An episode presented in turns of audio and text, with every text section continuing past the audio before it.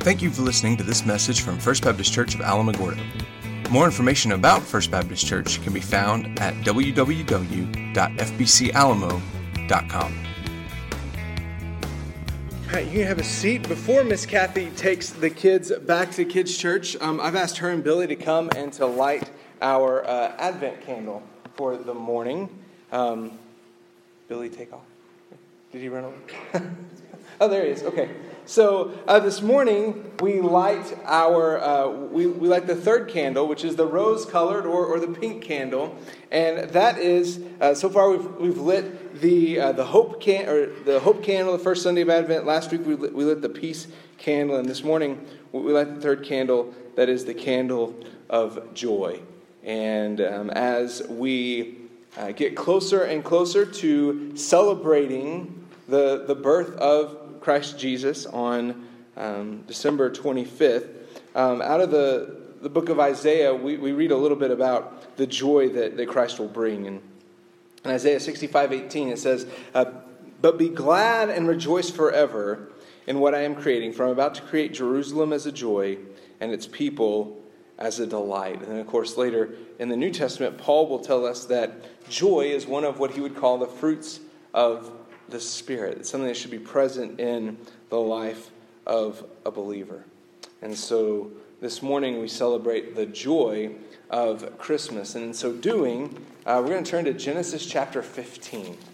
So um, if you will turn there in your Bibles, this morning we're going to look at the idea of covenant in the New Testament, or in the, in the Old Testament, and then really into, into the New Testament as well. We're going to start with one of the very first covenants that God made with his people in Genesis 15. Now, last week, uh, we were in Genesis 3. We looked at the fall of mankind and the, the really the reason for uh, Christmas.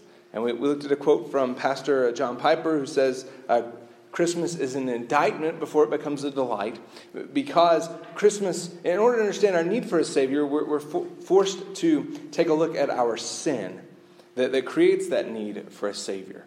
And so we started off this Advent series a couple weeks ago looking at creation and at God's original design for uh, His people, for His planet, um, for, for the universe, and, and the way that we're to interact with one another, the way we're to interact with Him. And then last week we looked at at the reason why we don't operate the way God designed us to, the way God intended to. And that's because sin has entered into the world and, and has broken what God uh, created to be whole. And so, because that, has been fractured, we, we don't uh, operate in right relationship with one another. We don't walk in right fellowship with God uh, all the time. Our, our, relationship with God is broken, and, and therefore we're in need of a Savior to, to come, one who will set things right. And of course, we uh, would declare that is Jesus Christ, the one who's come to set things right.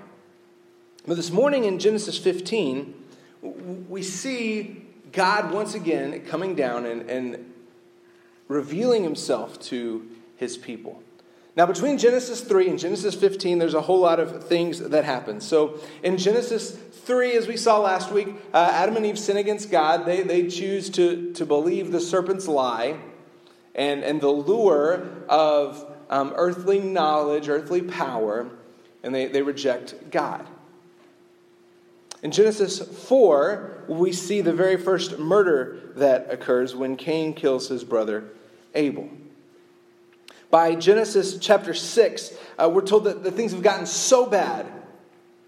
The, the, the Bible actually says God regretted making mankind. And so he chooses to essentially hit reset with Noah and his family and, and to start over with creation. So he does. Um, Noah and his family go into the ark, and they and two of each animal, the Bible tells us, are, are saved in, in the ark during this massive worldwide flood where it rains for 40 days and 40 nights.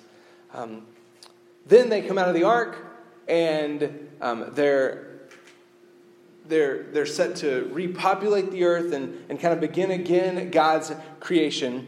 And um, immediately things go haywire again. And it doesn't take long until wickedness sets in.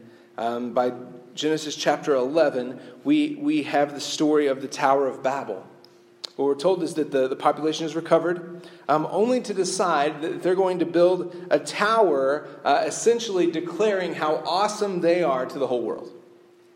Hey, let's build this tower to the sky. Um, we'll just declare to the, we want everyone to know how great we are, how amazing we are. And God says, I don't think so. Um, and he, we're told that he confuses their language, the Tower of Babel. That's in Genesis 11. In Genesis 12, we see God coming and speaking to a pagan man named Abram. And this is what God tells Abram in Genesis 12. This is, this is verses 1 through 3. It says, The Lord said to Abram, Go out from your land, your relatives, and your father's house to the land I will show you. I will make you into a great nation. I will bless you. I will make your name great, and you will be a blessing. I will bless those who bless you. I will curse anyone who treats you with contempt, and all the peoples on earth will be blessed through you. I want you to notice who it is that initiates this. It's not Abram saying, Hey, I really need the blessing of God. It's God saying to Abram, I'm going to bless you. I'm going to make your name great, and you will be a blessing. Through you, all nations of the earth will be blessed. Um, so Abram, believing the word of the Lord, packs up everything he owns and sets out.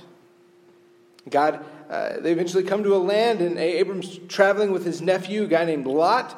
Um, and, and Abram offers his nephew Lot the first choice of the land. So, so Lot uh, looks around, and on one, one side he sees land that's beautiful and lush and green, and on the other he sees land that's a desert. And Lot says, I'll take the green stuff.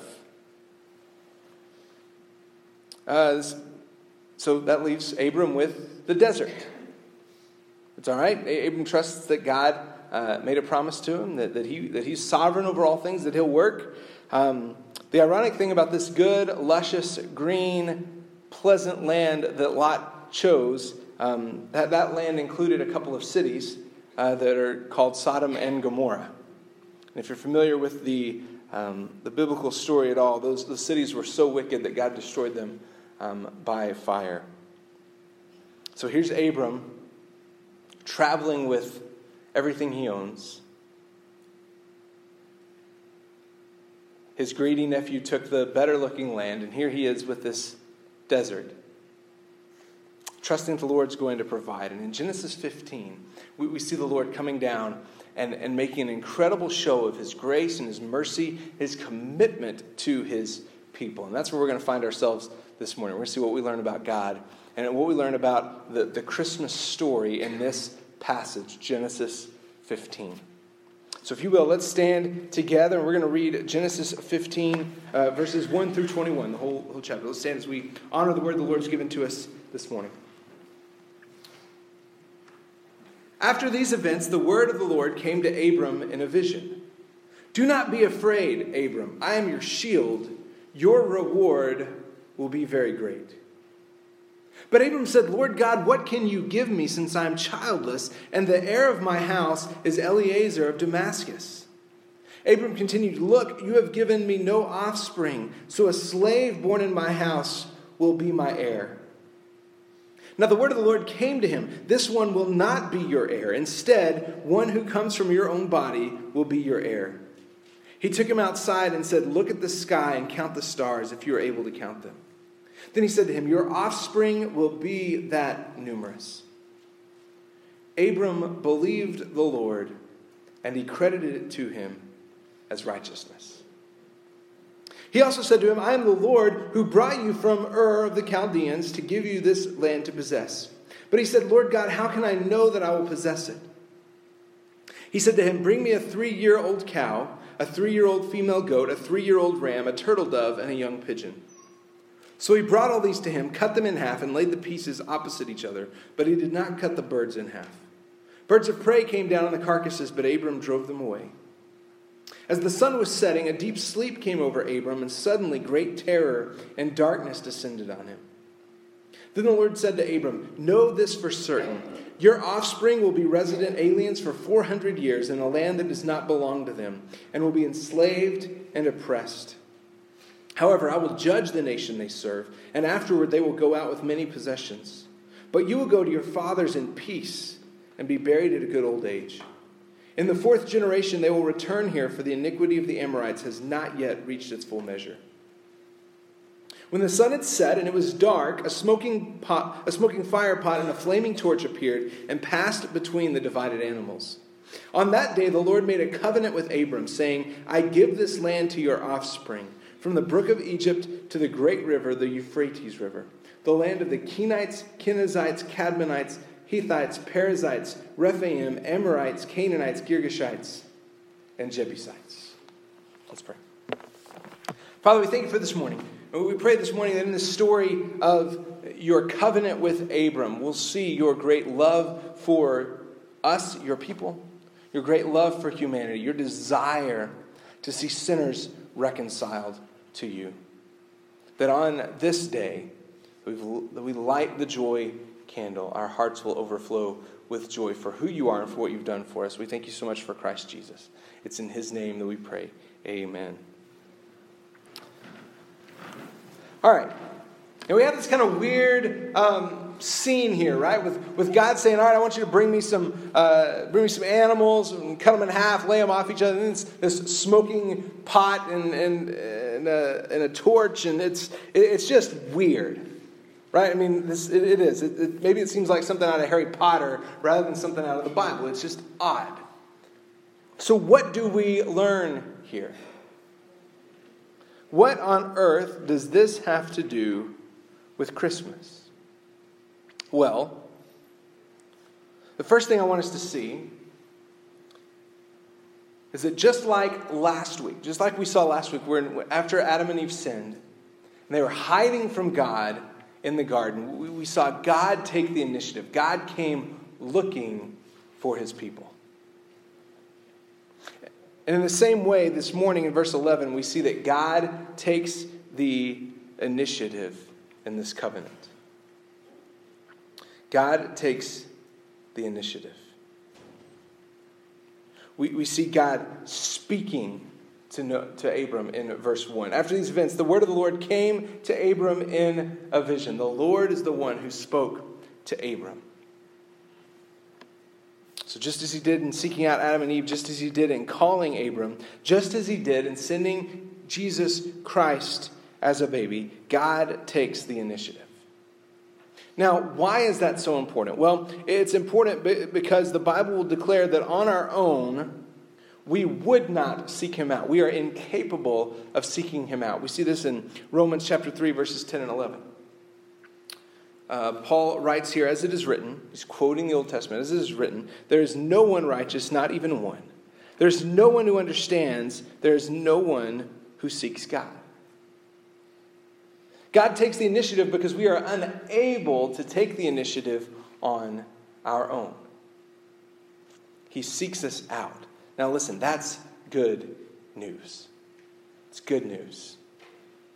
When, when I was a kid in, in, a, in, high school, there was a song by a, by a band named Delirious, and, and the song kind of, became like a, like, you know, a youth worship anthem or whatever you want to call it. Um, the song was called I Found Jesus. I Found Jesus.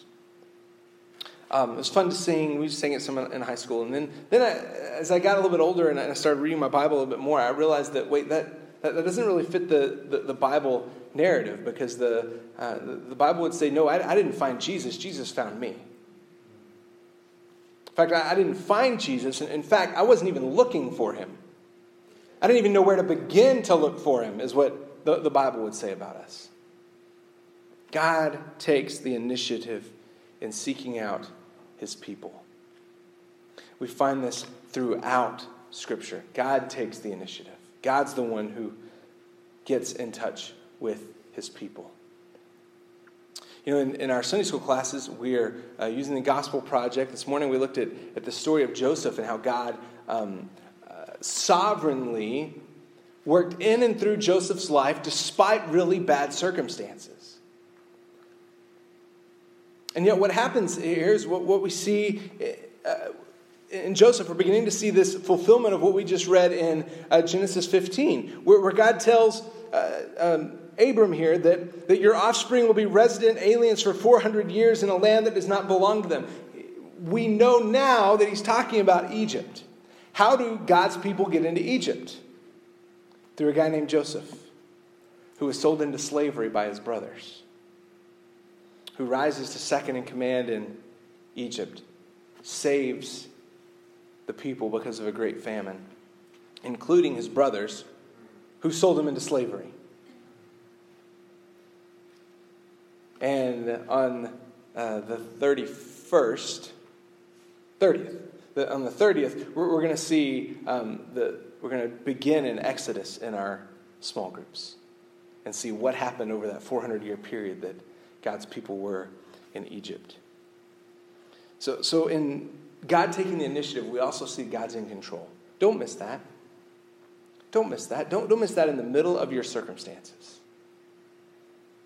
Because listen, we're often faced with circumstances that are less than ideal. You know what I'm coming to realize that that's called? Is life. Okay? Life.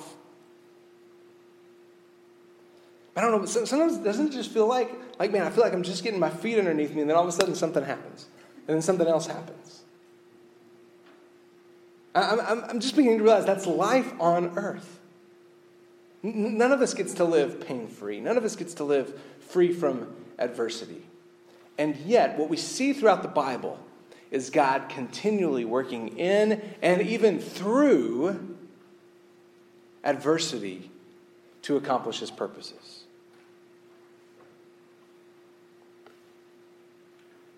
So, okay, when we find ourselves in the middle of bad circumstances, less than ideal circumstances, when, when our life doesn't quite go out the way we mapped it out when we're 18 years old, what do we do with that? It's where we see the next piece of this puzzle. So, what, what I have this morning, the, the way this outline is going, we have three observations and then two applications, okay? So, if you're, if you're writing there in your, in your notes, just, just make, make sure you leave room for the last two things at the bottom. Um, look, at, look with me at verse 6 real quick. Here we learn that faith is the currency of heaven.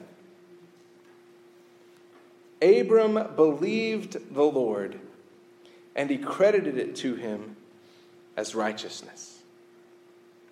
Abram believed the Lord, and he credited it to him as righteousness. Now, keep in mind Abram's story here, all right? In Genesis 12, God promises Abram, Abram, you're going to be a great nation. Through you, all the peoples of the earth will be blessed. Abram's kind of getting on up there in years. He doesn't have a kid yet, but, but God made a promise, right? So God's going to keep his promise. Awesome. So, verse, a few chapters later, we're, we're several years down the road here. After these events, the word of the Lord came to Abram in a vision. Do not be afraid, Abram. I'm your, I'm your shield. Your reward will be very great. And Abram's response is, Where you been? You gave me this promise. Going to have a child.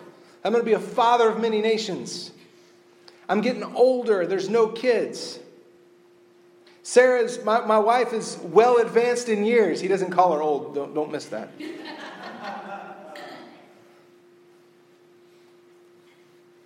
God, what are you doing?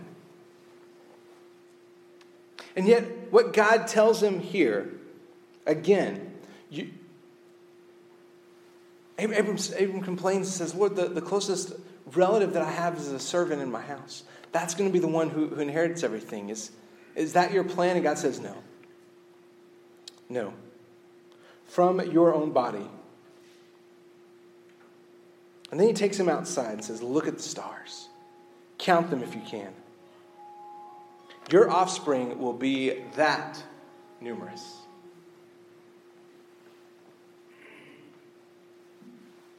Now, if you notice, look at what's missing here. So, I think it's really interesting. In fact, our, Sunday school class had a, had a discussion about this this morning. Um, the, oftentimes, I'm amazed by the, the things that we're told in Scripture, and I'm equally amazed by the things we're not told.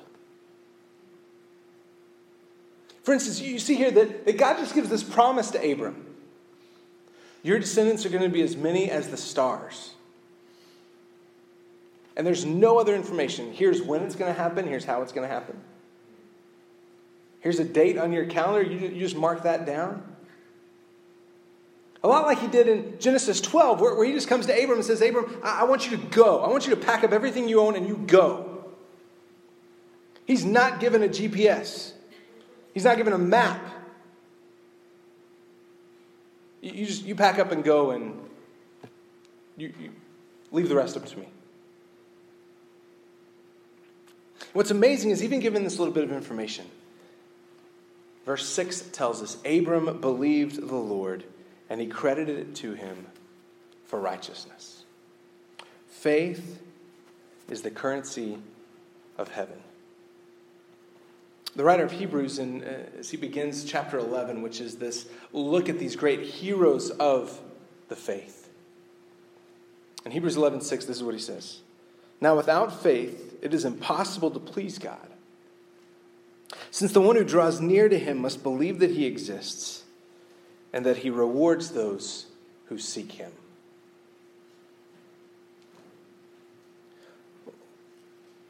Listen, your possessions will not get you into heaven.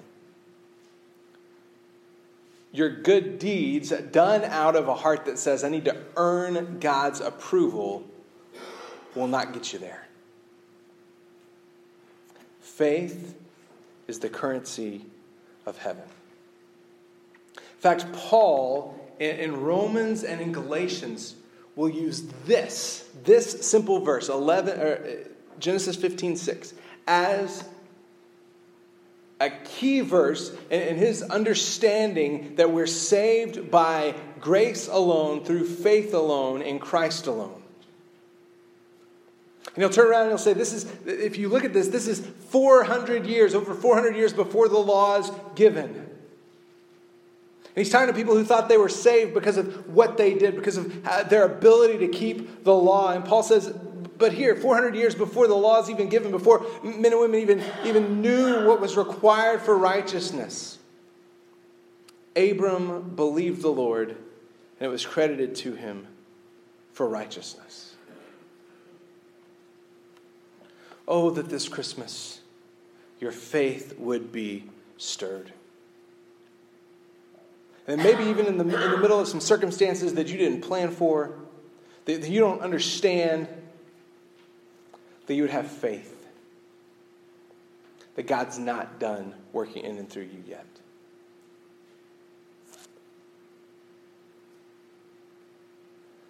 Now, we'll, we'll circle back to this in, in just a second. I don't want to get too, too far ahead of myself. Um, but in case you're wondering, I'm, I'm not sure that, that I know what it looks like to have this kind of faith, hold that thought. You're in good company. The last observation I want us to see here is, is that salvation, salvation has always required a sacrifice. We see this in verses 9 and 10. So he said, This is God speaking to Abraham Bring me a three year old cow, a three year old female goat, a three year old ram, a turtle dove, and a young pigeon. So he brought all these to him, cut them in half, and laid the pieces opposite each other. But he did not cut the birds in half. Now,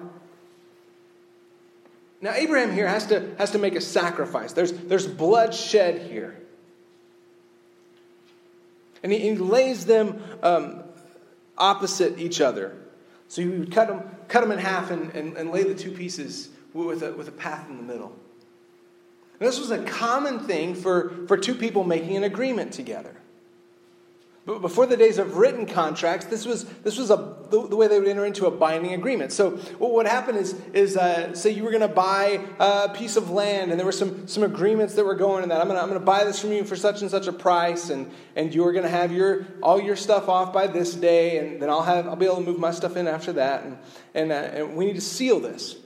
So what they would do is take these, these two um, pieces, they would take animals, cut them in half, set them apart from each other, create a path in the middle, and they would walk together through the middle of these sacrifices. And symbolizing, it was, an oath saying, May, if, if either one of us breaks these agreements, may, may we be like these two, like these animals, cut in half.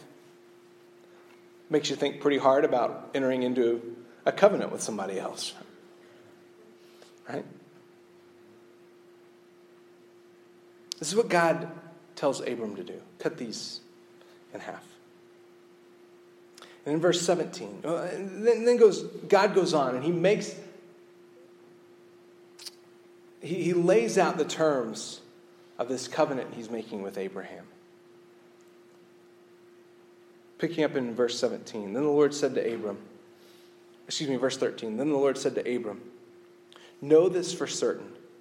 Your offspring will be resident aliens for 400 years in a land that does not belong to them, and will be enslaved and oppressed. However, I will judge the nation they serve, and afterward they will go out with many possessions. But you will go to your fathers in peace and be buried at a good old age. In the fourth generation they will return here, for the iniquity of the Amorites has not yet reached its full measure. Uh, understand what just happened. Abraham still doesn't have a child at this point. Sarah's still not pregnant. And yet, God just guarantees this oath. In verse 17, when the sun had set and it was dark, a smoking fire pot and a flaming torch appeared and passed between the divided animals. On that day, the Lord made a covenant with Abraham, saying, I give this land to your offspring. God Himself makes this covenant. And this covenant required a sacrifice.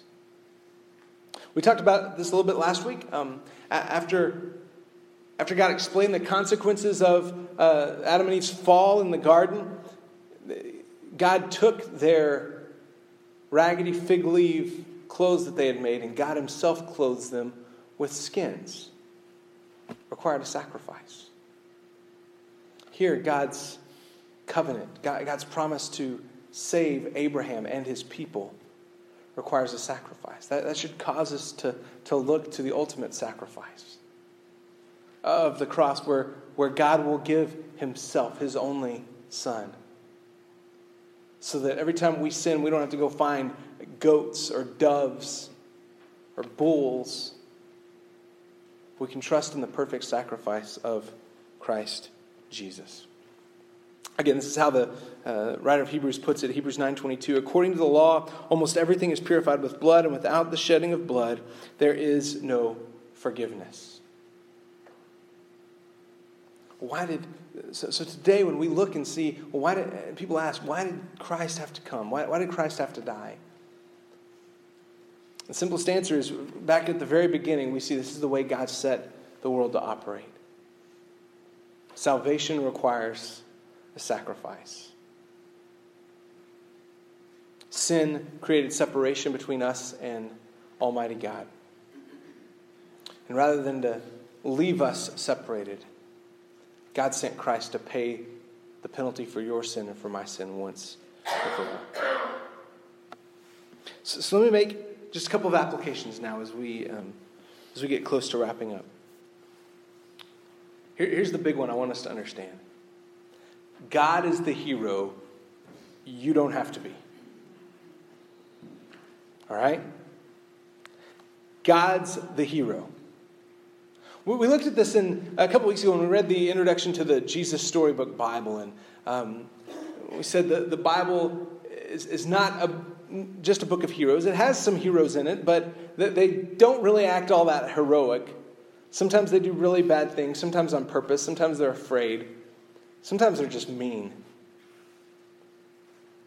And in and through that, we see God constantly at work through imperfect people. Now, here, in chapter 15, verse 6, right? We just talked about Abram believed the Lord and he credited it to him as righteousness. Wow. Didn't Abraham have great faith that he would just trust in God and wait patiently on God? He would never take things into his own hands, right? To try to help God's plan along. Well, actually, in chapter 16, we see Abraham and Sarah continuing to get older and um, still no child. And so finally, we're said, uh, it tells us in chapter 16 Abram's wife Sarah had not borne any children for him, but she owned an Egyptian slave named Hagar. Sarah said to Abram, Since the Lord has prevented me from bearing children, go to my slave. Perhaps through her I can build a family. You know, God's dragging his feet on this thing. We, we ought to help God's plan along. Hey, Abram, I have a great idea. Why don't you go sleep with my servant Sarah, or my servant Hagar? Maybe you can get a child that way. And Abram goes, Well, okay. if you say so. this creates strife that we still experience today. If you're familiar at all um, with uh, Muslim theology, Muslims will trace their line back to Ishmael, the son born to Hagar. I don't have time to get into all that, just to say God's the hero. You don't have to be. Uh, put, put a B there, but our actions have consequences. Okay? But God's the hero. Listen, every, every year, if you've not yet read through the Bible in a year, let me encourage you. There's some really great, um, simple Bible reading plans. I mean, you can read chapters a day. You can read a couple of chapters five days a week and still get like the big, the, the big uh, picture of the Bible. But, but let me encourage you, at the very least, starting in 2019, if you've never read through the book of Genesis, let me tell you, that's a good place to start. You just take a chapter a day over the course of, of about a month and a half, and, and here's what you'll learn. Um, God continually works through people who are messed up. He does. God will come and speak to somebody like Abram. And they'll have these really high moments. Abram believed the Lord and credited to him as righteousness. And then here we got to help God's plan along a little bit. God continually works through messed up people but he still works through them. So listen, when, when I read stories um, like, like Abraham, like Joseph, the, the bratty younger brother who, who got so bratty to the point that his brothers were willing to, first of all, kill him, and then, and then, second of all, settle on just, let's not kill him, let's just sell him. Um, and, and these are the same sons whom the 12 tribes of Israel are named after. Guys like David, who, who have some wonderfully heroic battles and, and is a great model of what it means to be a godly leader, writes most of our Psalms, this, this great hymn book that we have in Scripture, and then sees a woman bathing and says, Hey, that looks kind of nice commits adultery with her, and then commits murder by proxy in order to cover up her pregnancy.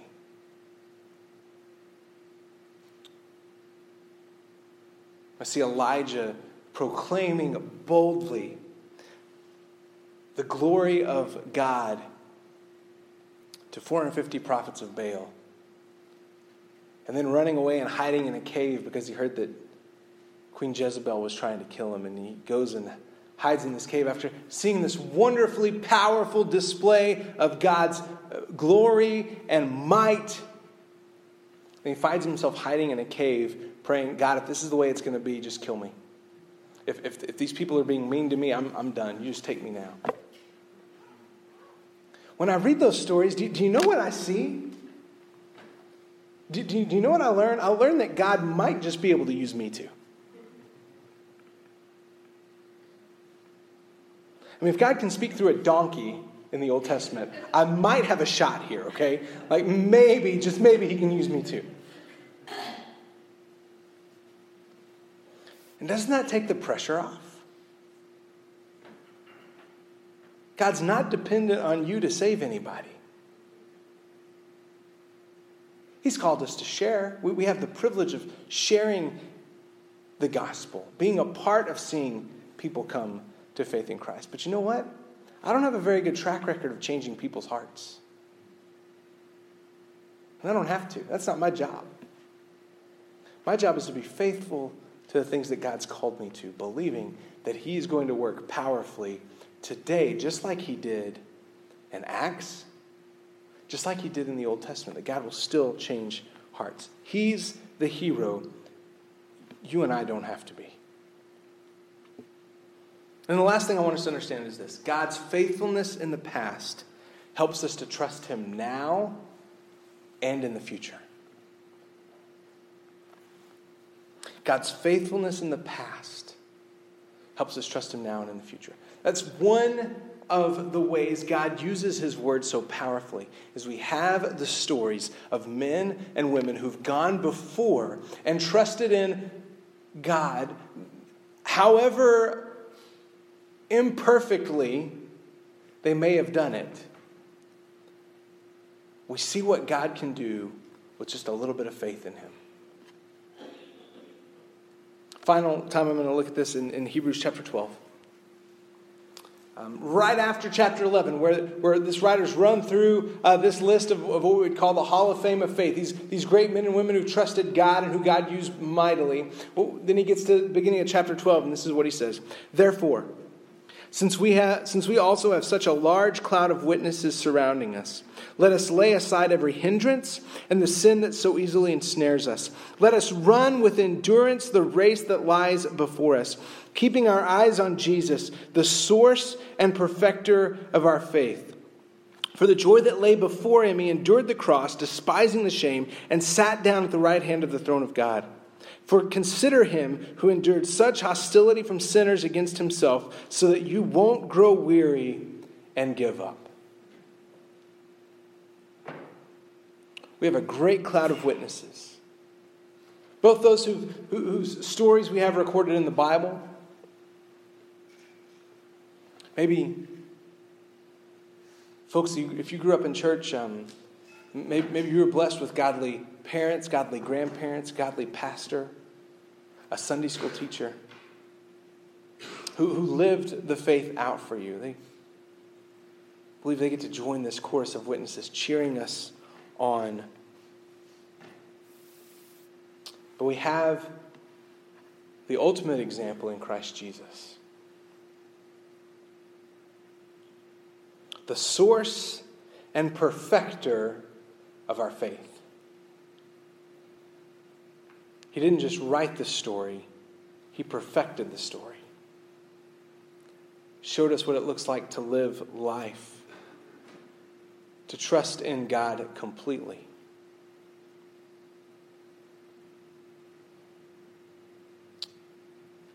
Consider him who endured such hostility from sinners against himself, so that you won't grow weary and give up. My, my prayer for you this week as we hit this home stretch before Christmas is that you wouldn't get weary. You would keep your eyes focused on Christ. You'd remember in all of this, in everything, day in and day out, God's the hero. You don't have to be who would trust in this God who took the initiative to come and reveal himself to us. That we might be models. However imperfectly we may do it, we may be models of what it looks like to live lives of faith in Christ. Let's pray. Our Father, we thank you for this morning. I thank you for your word. I thank you for this great story of Abraham and Sarai and um, who trust in you despite difficulties and even even those moments where they fail um, to trust in you perfectly, you still honor their faith. You still work in and through them. So, in those moments where we don't know what else to do, will you help us to trust you? And will you work in and through our lives with our flaws and all? And even in those, those moments where we make less than ideal decisions, will you remind us that you're a God who forgives freely? Who you, you've cast our sin on Christ Jesus? And just because we've messed up doesn't mean it messes up your sovereign plan.